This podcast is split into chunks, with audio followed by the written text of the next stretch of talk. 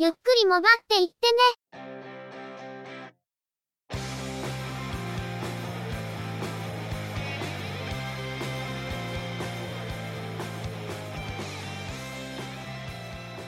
モバイル、通信、IT 関連のニュースや話題などを取り上げて、中の人なりの意見や感想を述べてみたり、製品レビューまがいのことをしてみたり、いろいろと見聞や体験について、お話ししてみるポッドキャストです。ゆくもばのおしゃべりは、合成音声でお送りしています。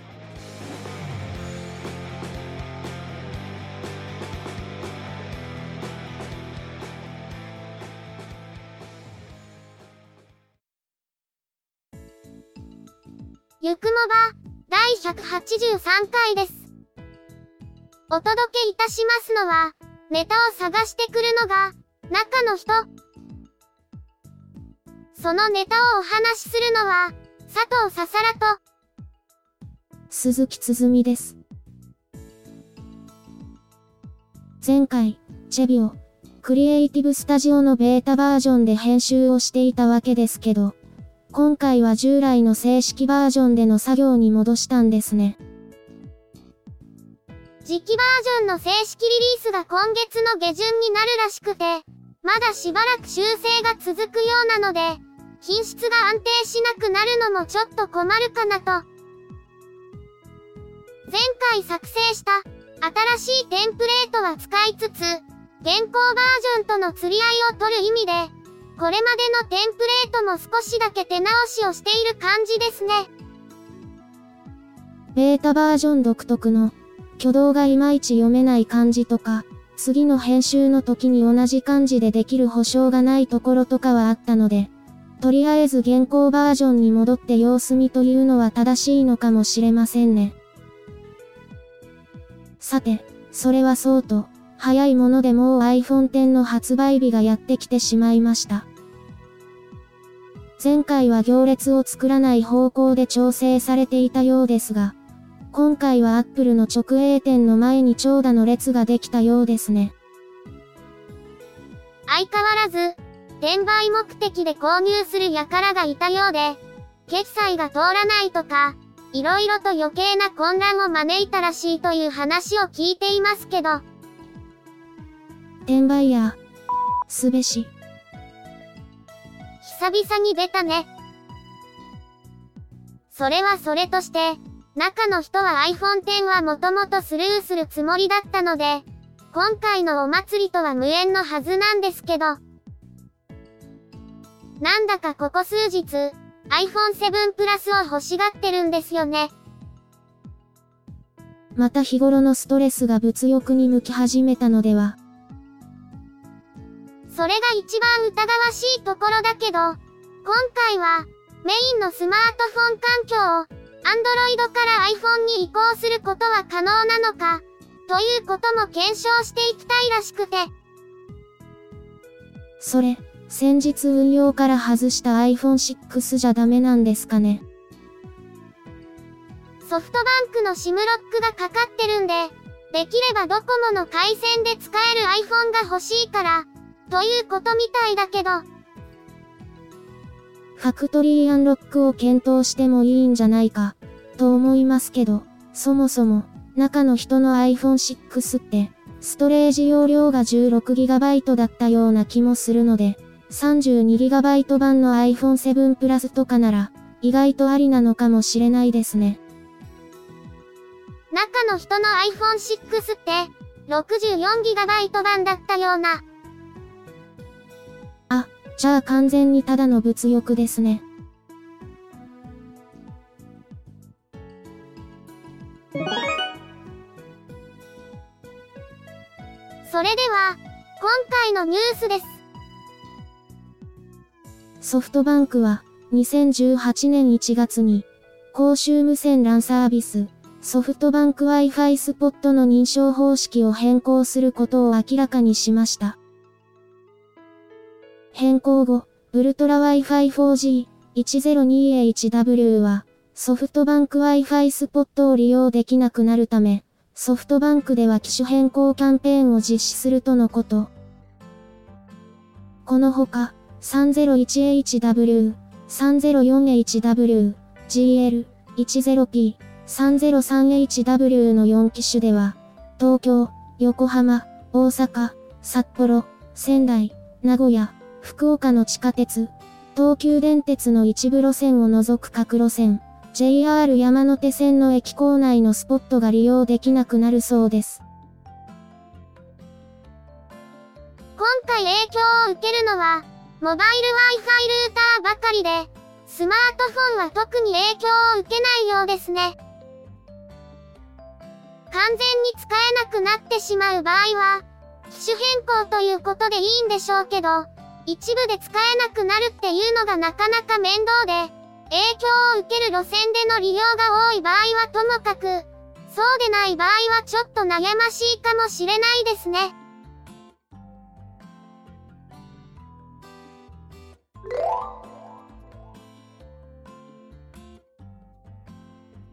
プラスワンマーケティングの MVNO 事業だったフリーテルシムは11月1日付で楽天に譲渡されたことで楽天の MVNO 事業の加入者数が140万回線を突破したとのことです。2018年1月をめどに、フリーテルシムは楽天モバイルとブランドを統合されるとのこと。11月1日以降も、回線契約や SIM カードと端末のセット販売については、回線提供者が楽天になっているだけで、プラスワンのオンラインサイトやフリーテルショップで購入することが可能だとのことです。楽天によるフリーテルシムの買収については、以前もご紹介していますが、11月1日以降の方針がとりあえず決まったようですね。来年1月をめどに、やはりブランドは統合され、楽天モバイルに吸収合併されるようです。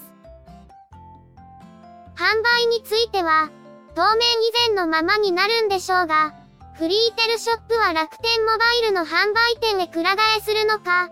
それとも消滅するのか、そして、プラスワンは楽天モバイルの代理店として販売を継続するのか。このあたりもいずれ決まって、そのうち明らかになりそうですね。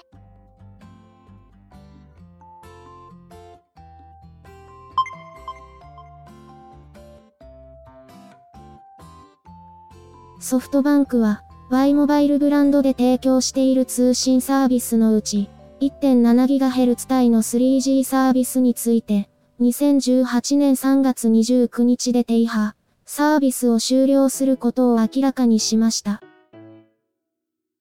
1.7GHz 帯については LTE への移行が進められており、3G サービスの大部分が2018年1月31日で終了すると案内されています。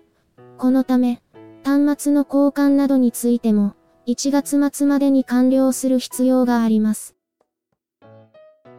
しかし、一部のエリアでは設備の都合から、停波の時期がずれるとのことで、完全にサービスが終了することになるのが、3月29日になるとのこと。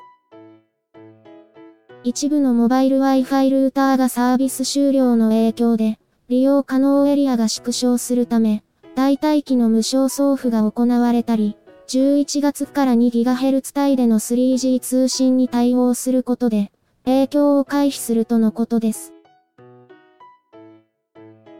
ソフトバンクの 1.7GHz 帯は、かつて e モバイルが携帯電話事業の認可を受けた際に払い出された周波数帯で、その後、ソフトバンクが買収したことで、現在の形になっていました。この周波数帯は、3G 用の帯域として運用されてきましたが、LTE 用の周波数帯への転換を行うということで、以前から 3G サービスの終了が案内されています。来年1月にほとんどのサービスが終了するはずでしたが、設備の都合で、3月末まで残るエリアがあるということですから、電波マニアの人たちは、この日に停波の瞬間を見るようなことをするのでしょうか。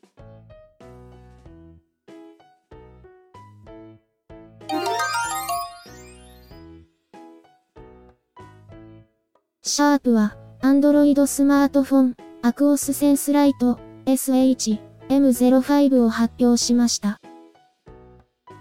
従来の SIM ロックフリーモデル、SH、M04 の後継機種としてリリースされ、スペックは、NTT ドコモや KDDI から発表された、アクオスセンスと同等。前面ガラスがフラットな 2D ガラスに変更されているほか、背面の仕上げの質感が異なるなど、デザイン面では若干差別化が図られているとのことです。ディスプレイは5インチ、フル HD 解像度のイグゾ液晶、CPU は、スナップドラゴン。430、1.4GHz のクアッドコアと、1.1GHz のクアッドコアで構成されるオクタコア、メモリーは 3GB、ストレージは 32GB、アウトカメラは1310万画素、インカメラは500万画素。防水防塵、バーチャル HDR 機能や、エモパーの搭載など、キャリア向けのアクオスセンスと機能面でも大きな差別化はありません。シムロックフリーモデルには、なぜかライトとついていますが、ほぼスペック面での違いはない形で、アクオスセンスが登場です。デザイン面での違いはありますが、ハードウェアスペックとしては共通していることから、キャリア向けでシムロック解除したものと、あまり差がないように見えてしまいますけど、対応周波数帯が微妙に違っていたりするんでしょうか。先日、UQ モバイル向けのアクオスセンスも発表されていますが、他の MVNO サービスでも、アクオスセンスライトを取り扱う事業者は多いでしょうから、ちょっとややこしくなるかもしれないですね。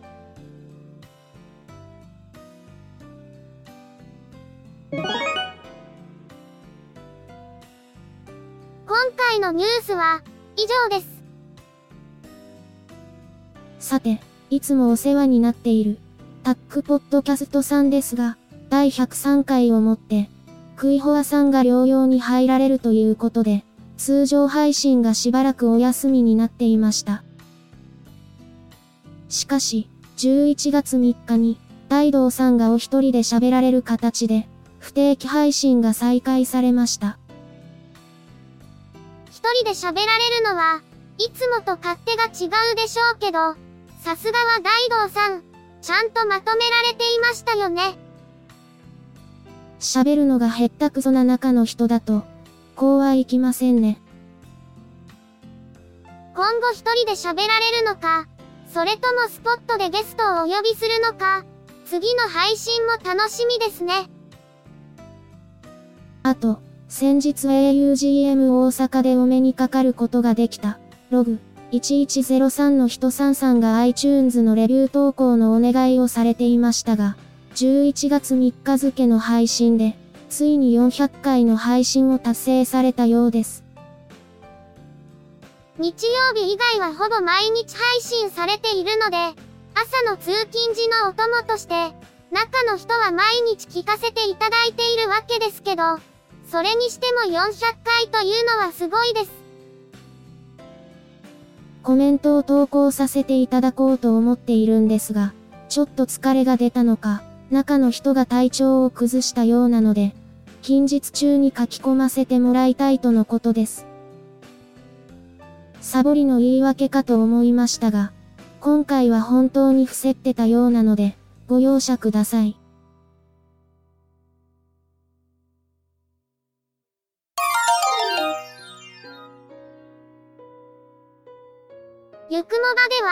お聞きいただいている皆様からのコメントを、随時募集しています。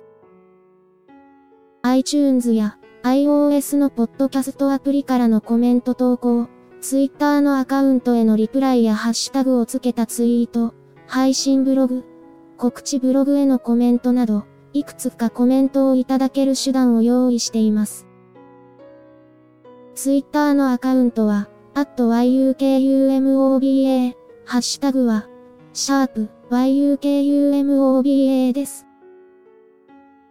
配信ブログはショーノートに URL を掲載していますが、告知ブログ、ゆっくりもばっていってね。アフターザポッドキャストでは、配信の通知のほか、ごく稀にですが、配信に載せられない話や、何かしらゆくもばに関連した記事の投稿がされることもありますね。いずれの方法でいただいたコメントも、中の人は必ず目を通していますが、いただいたコメントについては、ゆくもばの中でご紹介させていただきたいと思っています。内容についてのご意見やご感想、あるいは個人的な体験談など、どうぞお気軽にお寄せください。このほか、YouTube に、中の人が動画を公開したりもしているんですけど、チャンネル登録やいいね評価、コメントをいただけると、中の人は喜んでアウトプットが増えるかもしれません。チャンネルやプレイリストへのリンクは、ショーノートをご覧ください。それでは、今回はこの辺りで失礼させていただきます。また次回、皆様のお耳にかかれますように。ゆっくりもばっていってねは、合成音声の制作に、チェビオ、クリエイティブスタジオを使用しています。構成、編集、その他もろもろ一切が地裁、中の人、AKA、ハイマウント。声は主に、佐藤ささらと、鈴木つづみでお送りいたしました。